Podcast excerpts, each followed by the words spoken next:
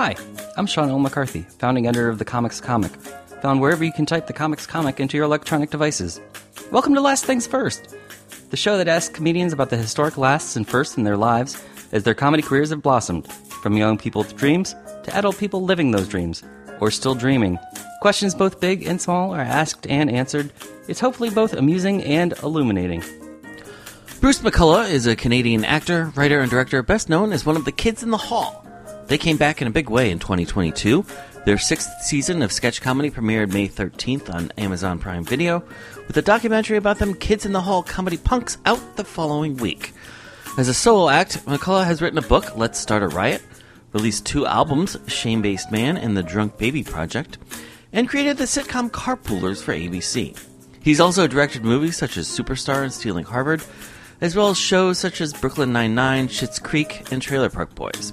And he shepherded a new Canadian sketch comedy group, Tall Boys, to TV on CBC and Fuse. McCulloch's latest one-man show, Tales of Bravery and Stupidity, will make its off-Broadway debut in June 2022 at Soho Playhouse. McCulloch invited me to his hotel room to talk about the makings of The Kids in the Hall and his perspective on it all. If you like this conversation, please consider subscribing to my Substack called Piffany at piffany.substack.com so you can read bonus commentary on this episode, as well as more comedy news and insights. Thanks in advance, and now that that's out of the way, let's get to it!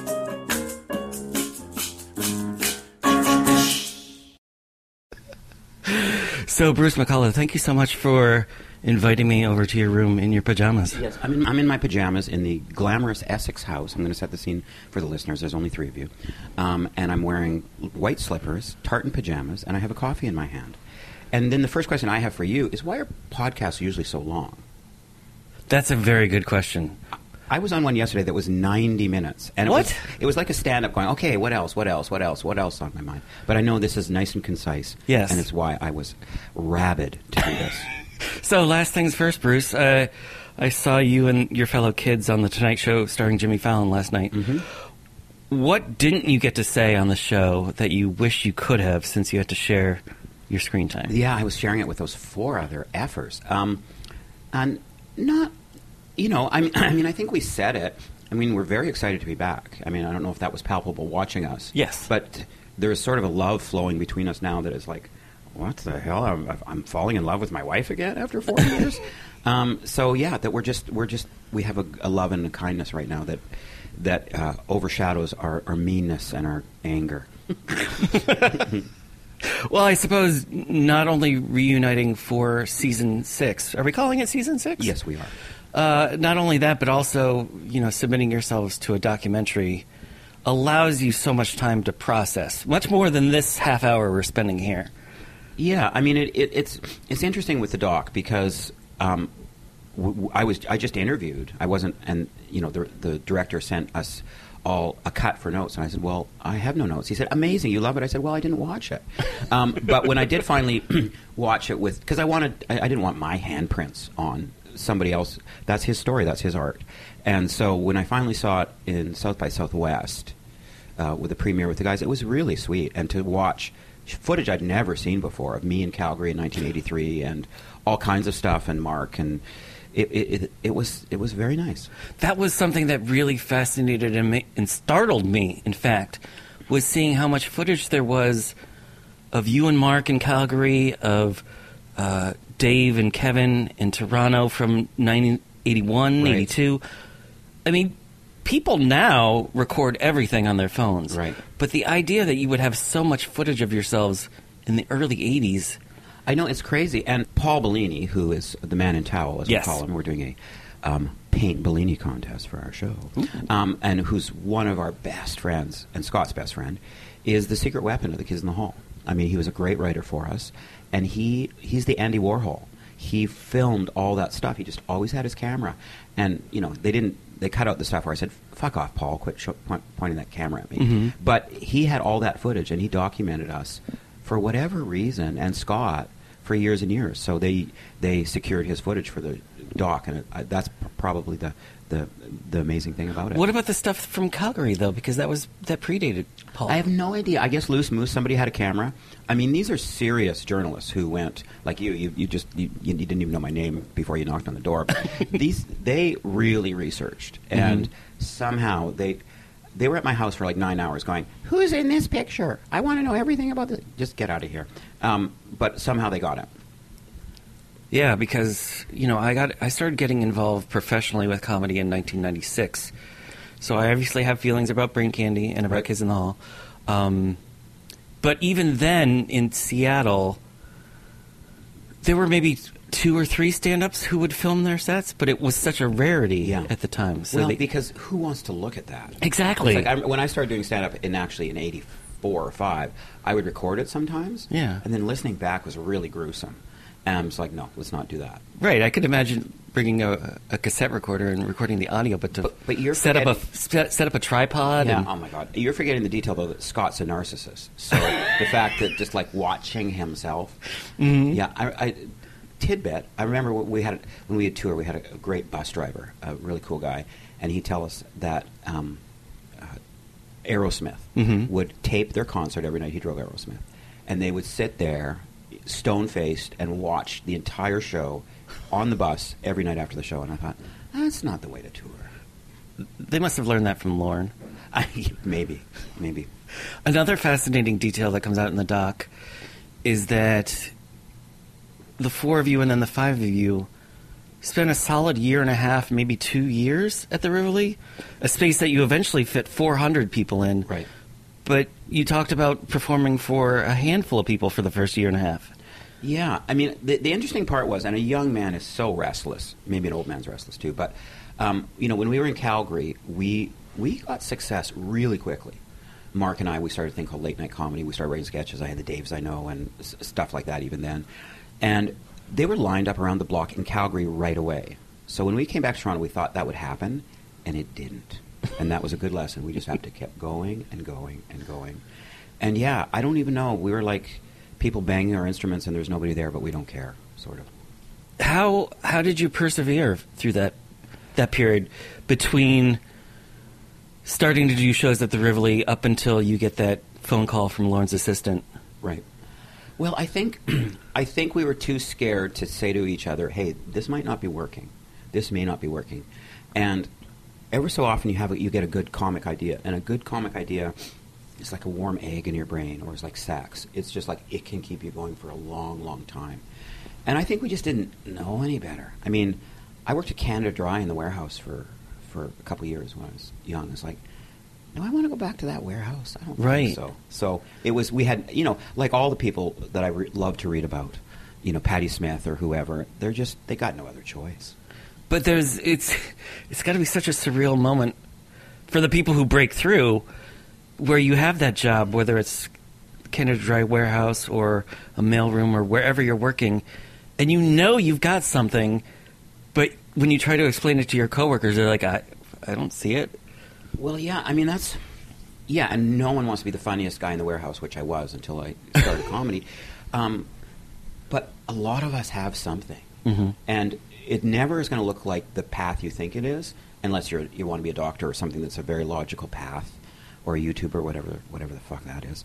But it's uh, you just have to keep going, and, and the world will figure it out for you. You, you. you don't have to figure it out for yourself. It, all the things you've done will make sense at some point. Did that hold true with directing for you? N- well, no, directing was more cynical because I, I watched the show and I thought there's four really funny guys and then there's one little guy with a real wobbly head who won't stop moving his hands and he's not so good.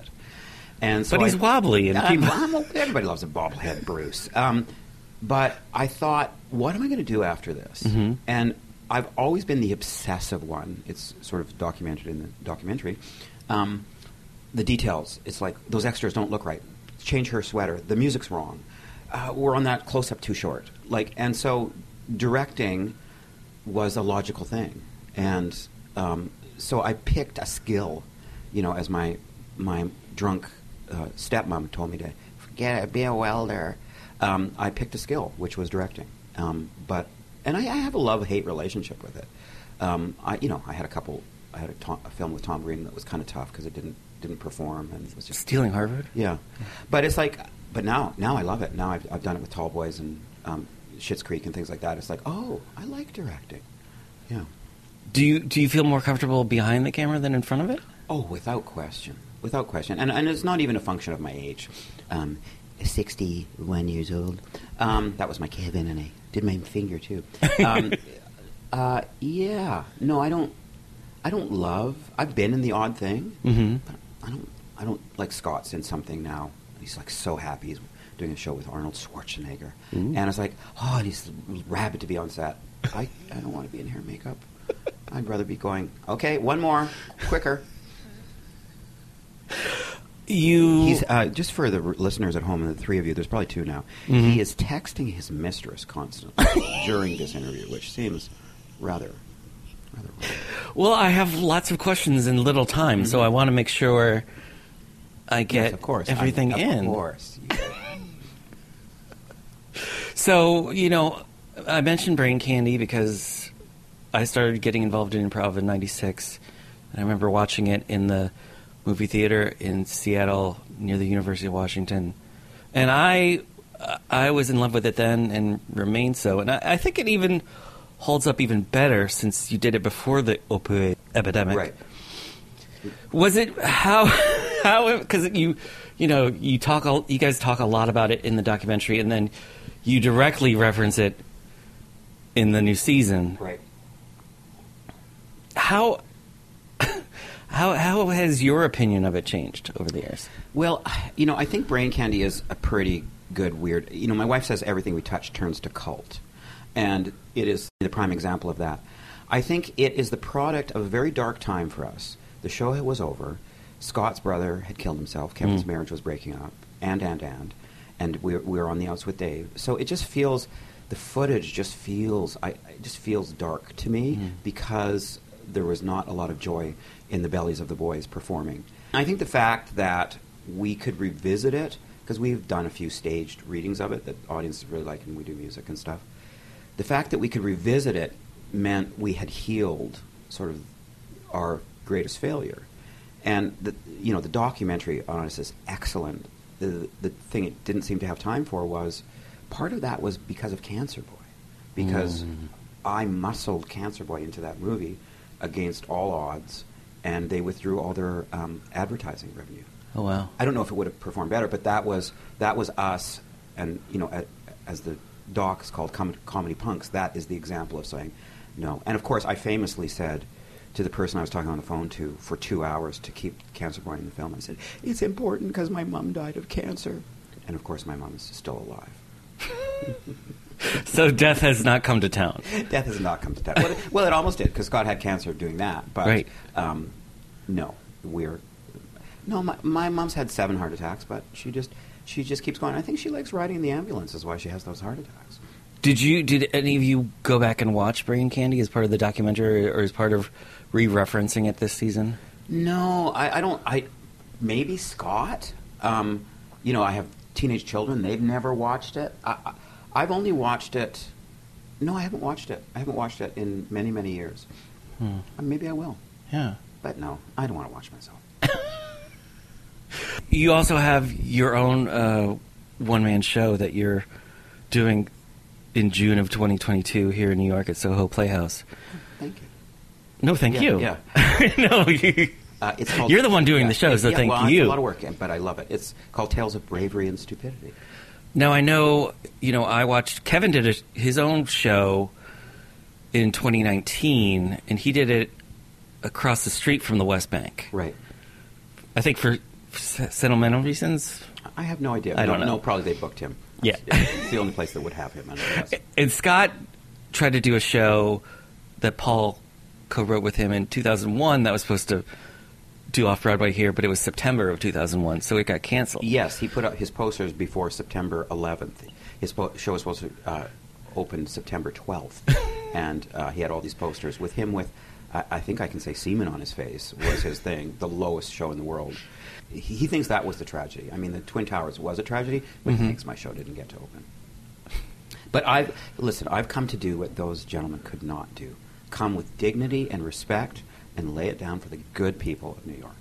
Well, I guess my question is: Did did you learn anything from from their shows that that helped you decide? Okay, this is the time. This is this is what I want to do, and this is how I want to tell my side of the stories. Uh, yes and no. I mean, when I one of the reasons I I signed on to do the Kids in the Hall series, I had seen Scott's show, and I thought it was so effing brilliant that that man needed to be back in culture in a different way again. Um, but for me, I've always done one person shows, sometimes with the guitarist from the Shadowy Man, and, and this time I'm just using his music. Um, but it's, no, it just worked out perfectly because of the time we've been through and sort of the uh, gurgling underbelly of my work has always been, which people don't quite sometimes understand, has been a kind of a crazy humanity that I have for people. And I think we've been through a time that has been, of course, they say unprecedented. It's a boring word now a horrific catastrophe for every person. And I think there's something about that that makes me, and I've been do, I've, you know, doing the show in Toronto, makes me want to reach out to people and be super funny and talk about dark humor and gallows humor getting us through and stuff. But it just feels like a really good time in my life to just be able to commune with an audience. How important is it that you're doing it now then? I think it's. I think it could only be now. I mean, the show you can only do the day you're doing it, and you always change your material to reflect what you're feeling, what you're going through. And uh, I think now it just keeps shutting up and opening. You know, I did some shows in, in Western Canada in November. It was the first time things opened up. And people were crying, and not just crying because my show maybe has a, a couple of grace notes in it, but because they were just so happy to be out and be with each other, which is kind of the message of my show. So, are you still? Do you still have close ties to Alberta? Uh, yeah, my, my sister's there. My mom is there having heart attacks every uh, fortnight, as Mhm. which, as you know, is two weeks. Um, yeah, and I have great friends there. I was just back there to see some theater. I have great friends who run a theater there, um, but I don't I don't own own raw land or anything. Is the Loose Moose still there? Yeah, still going. Yeah, Theater sports? Well, yeah, still at it. Yeah. that I didn't I didn't know that about four four of the five of you started in theater sports. I didn't. Yeah, and here's the great thing that's not been told of theater sports. We had done a show there called Late Night Comedy after the, the theater sports. And we'd done it for quite some time, and it was successful. And I think they charged $4 or $5. And then when we left, and no one ever got paid to do theater sports, when we left, they gave us each $4,000 because they had saved up the money that we had made during that entire run to give us because they, they knew we'd eventually be leaving. Isn't that wonderful? That's amazing. That's and, and we that sounds very Canadian. I know, and we surfed on that money. Oh my God, that was so important in our first, you know, shitty apartments. Mhm. How how close were you to ever adding an official sixth member? I know you talked about like Paul being the the Andy Warhol secret sauce, but then you know Mike Myers talks ad nauseum about, I love you said ad nauseum. and then his brother wrote the you Yeah. know wrote the book. Well, I, there was never, there was only us for each other. Like I know a thruple's three. What's a five-way marriage? Uh, Quint, A Quint, octo? No, octo. Quint, Yeah, we're we're a quint. We're a five-person marriage, Mhm. and that's I- if you Menage a Quint. yeah, we are only each other, only for each other. And also, again, th one of the secrets of the troupe is that Scott forced his way in like a rabid animal and completed us. We hadn't, we weren't complete. We didn't know we were complete until we got him.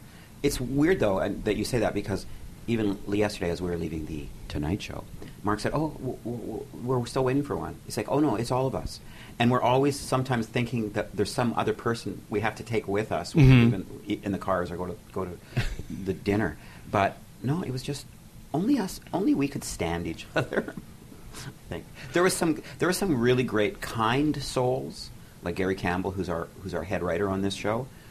We were just too we were too much of animals for him.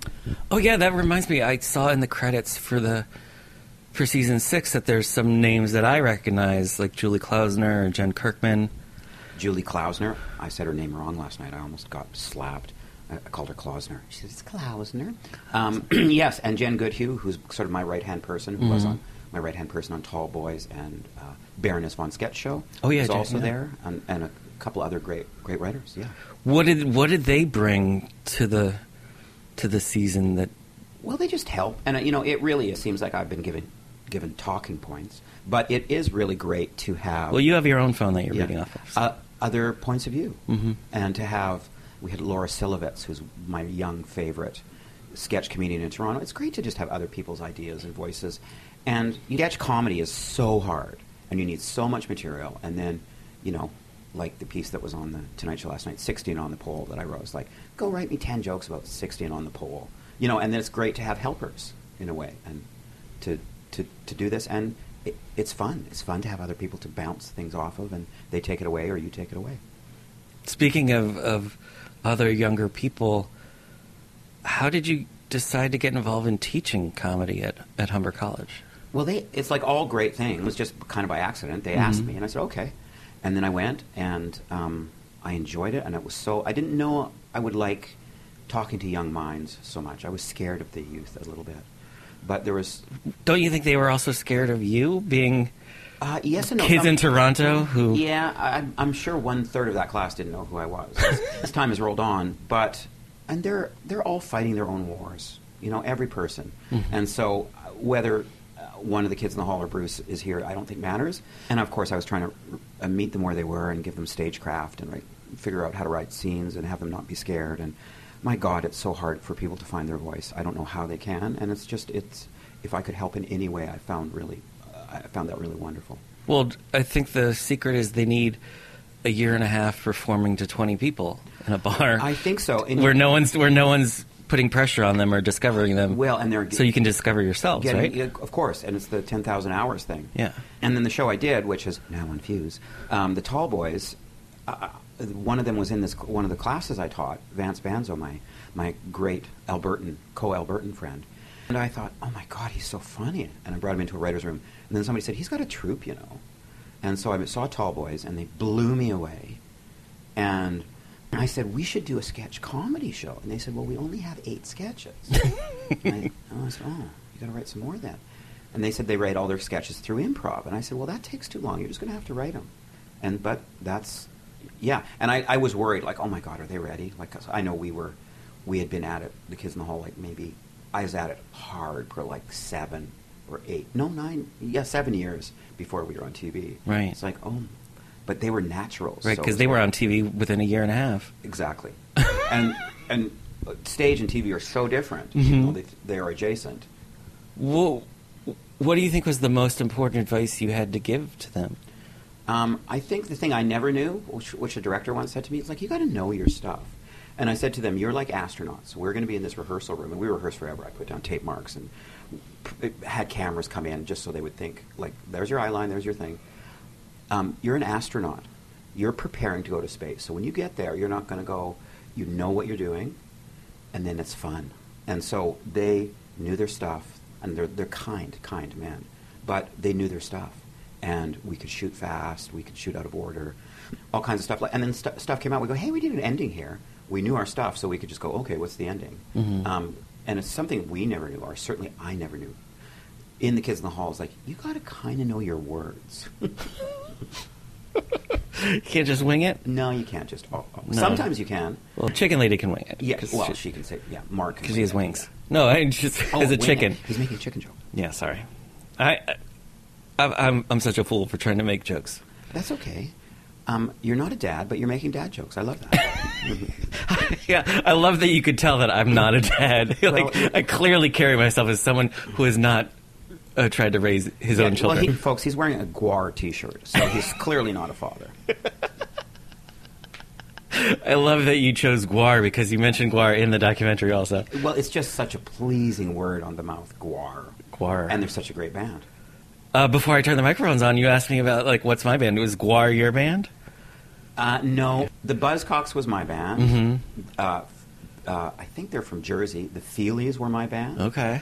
Um, oh, there's so many. The New York Dolls, Iggy Pop, Lou Reed, um, and of course, as a young man, The Who. Ooh. Yeah, but that that was important to launch me out of Calgary into Toronto.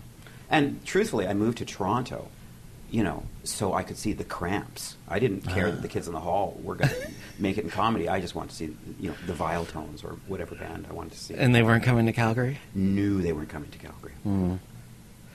You know, I've had the pleasure of, of seeing the five of you perform at a couple different festivals over the years. 2008 at the Comedy Festival in Las Vegas, 2014 in Austin at Moontower.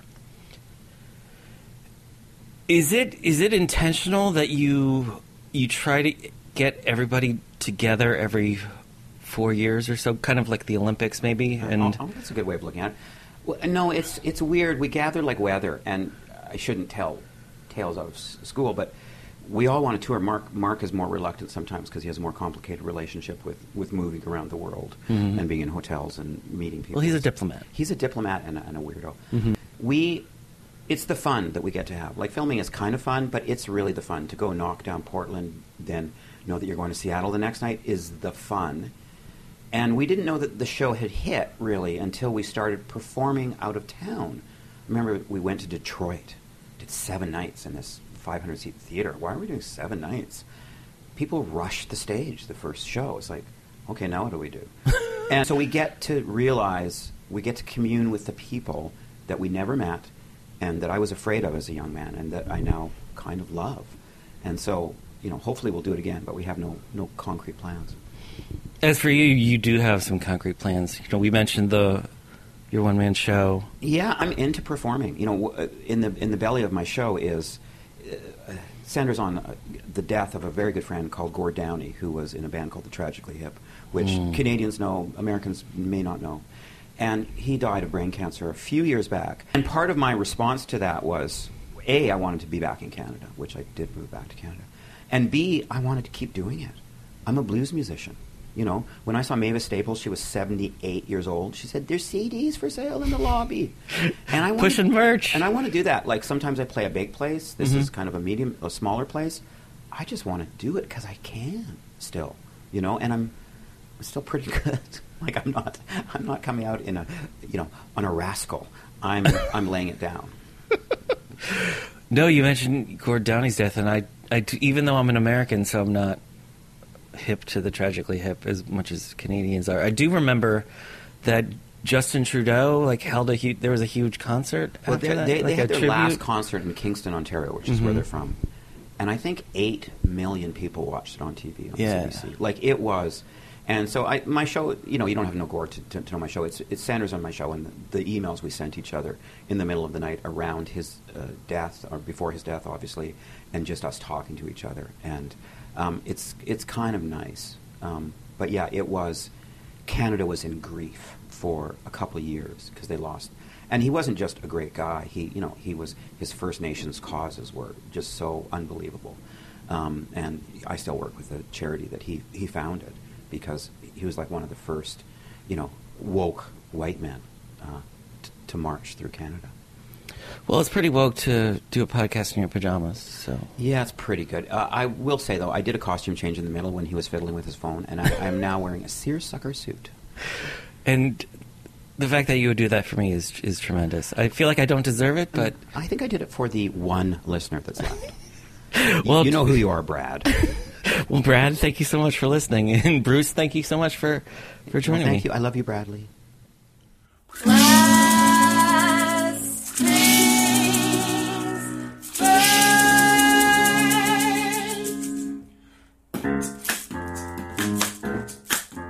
This episode of the Comics Comic Presents Last Things First was post produced by Alex Brazell at Showbiz Studios. The music was by Camille Harris and Shockwave, logo by Giggle Chick. If you enjoyed listening, please check out my Substack called Piffany at piffany.substack.com for transcripts, bonus commentary, and expert analysis about comedy, show business, and more. I'm your host, Sean L. McCarthy. Thanks for listening.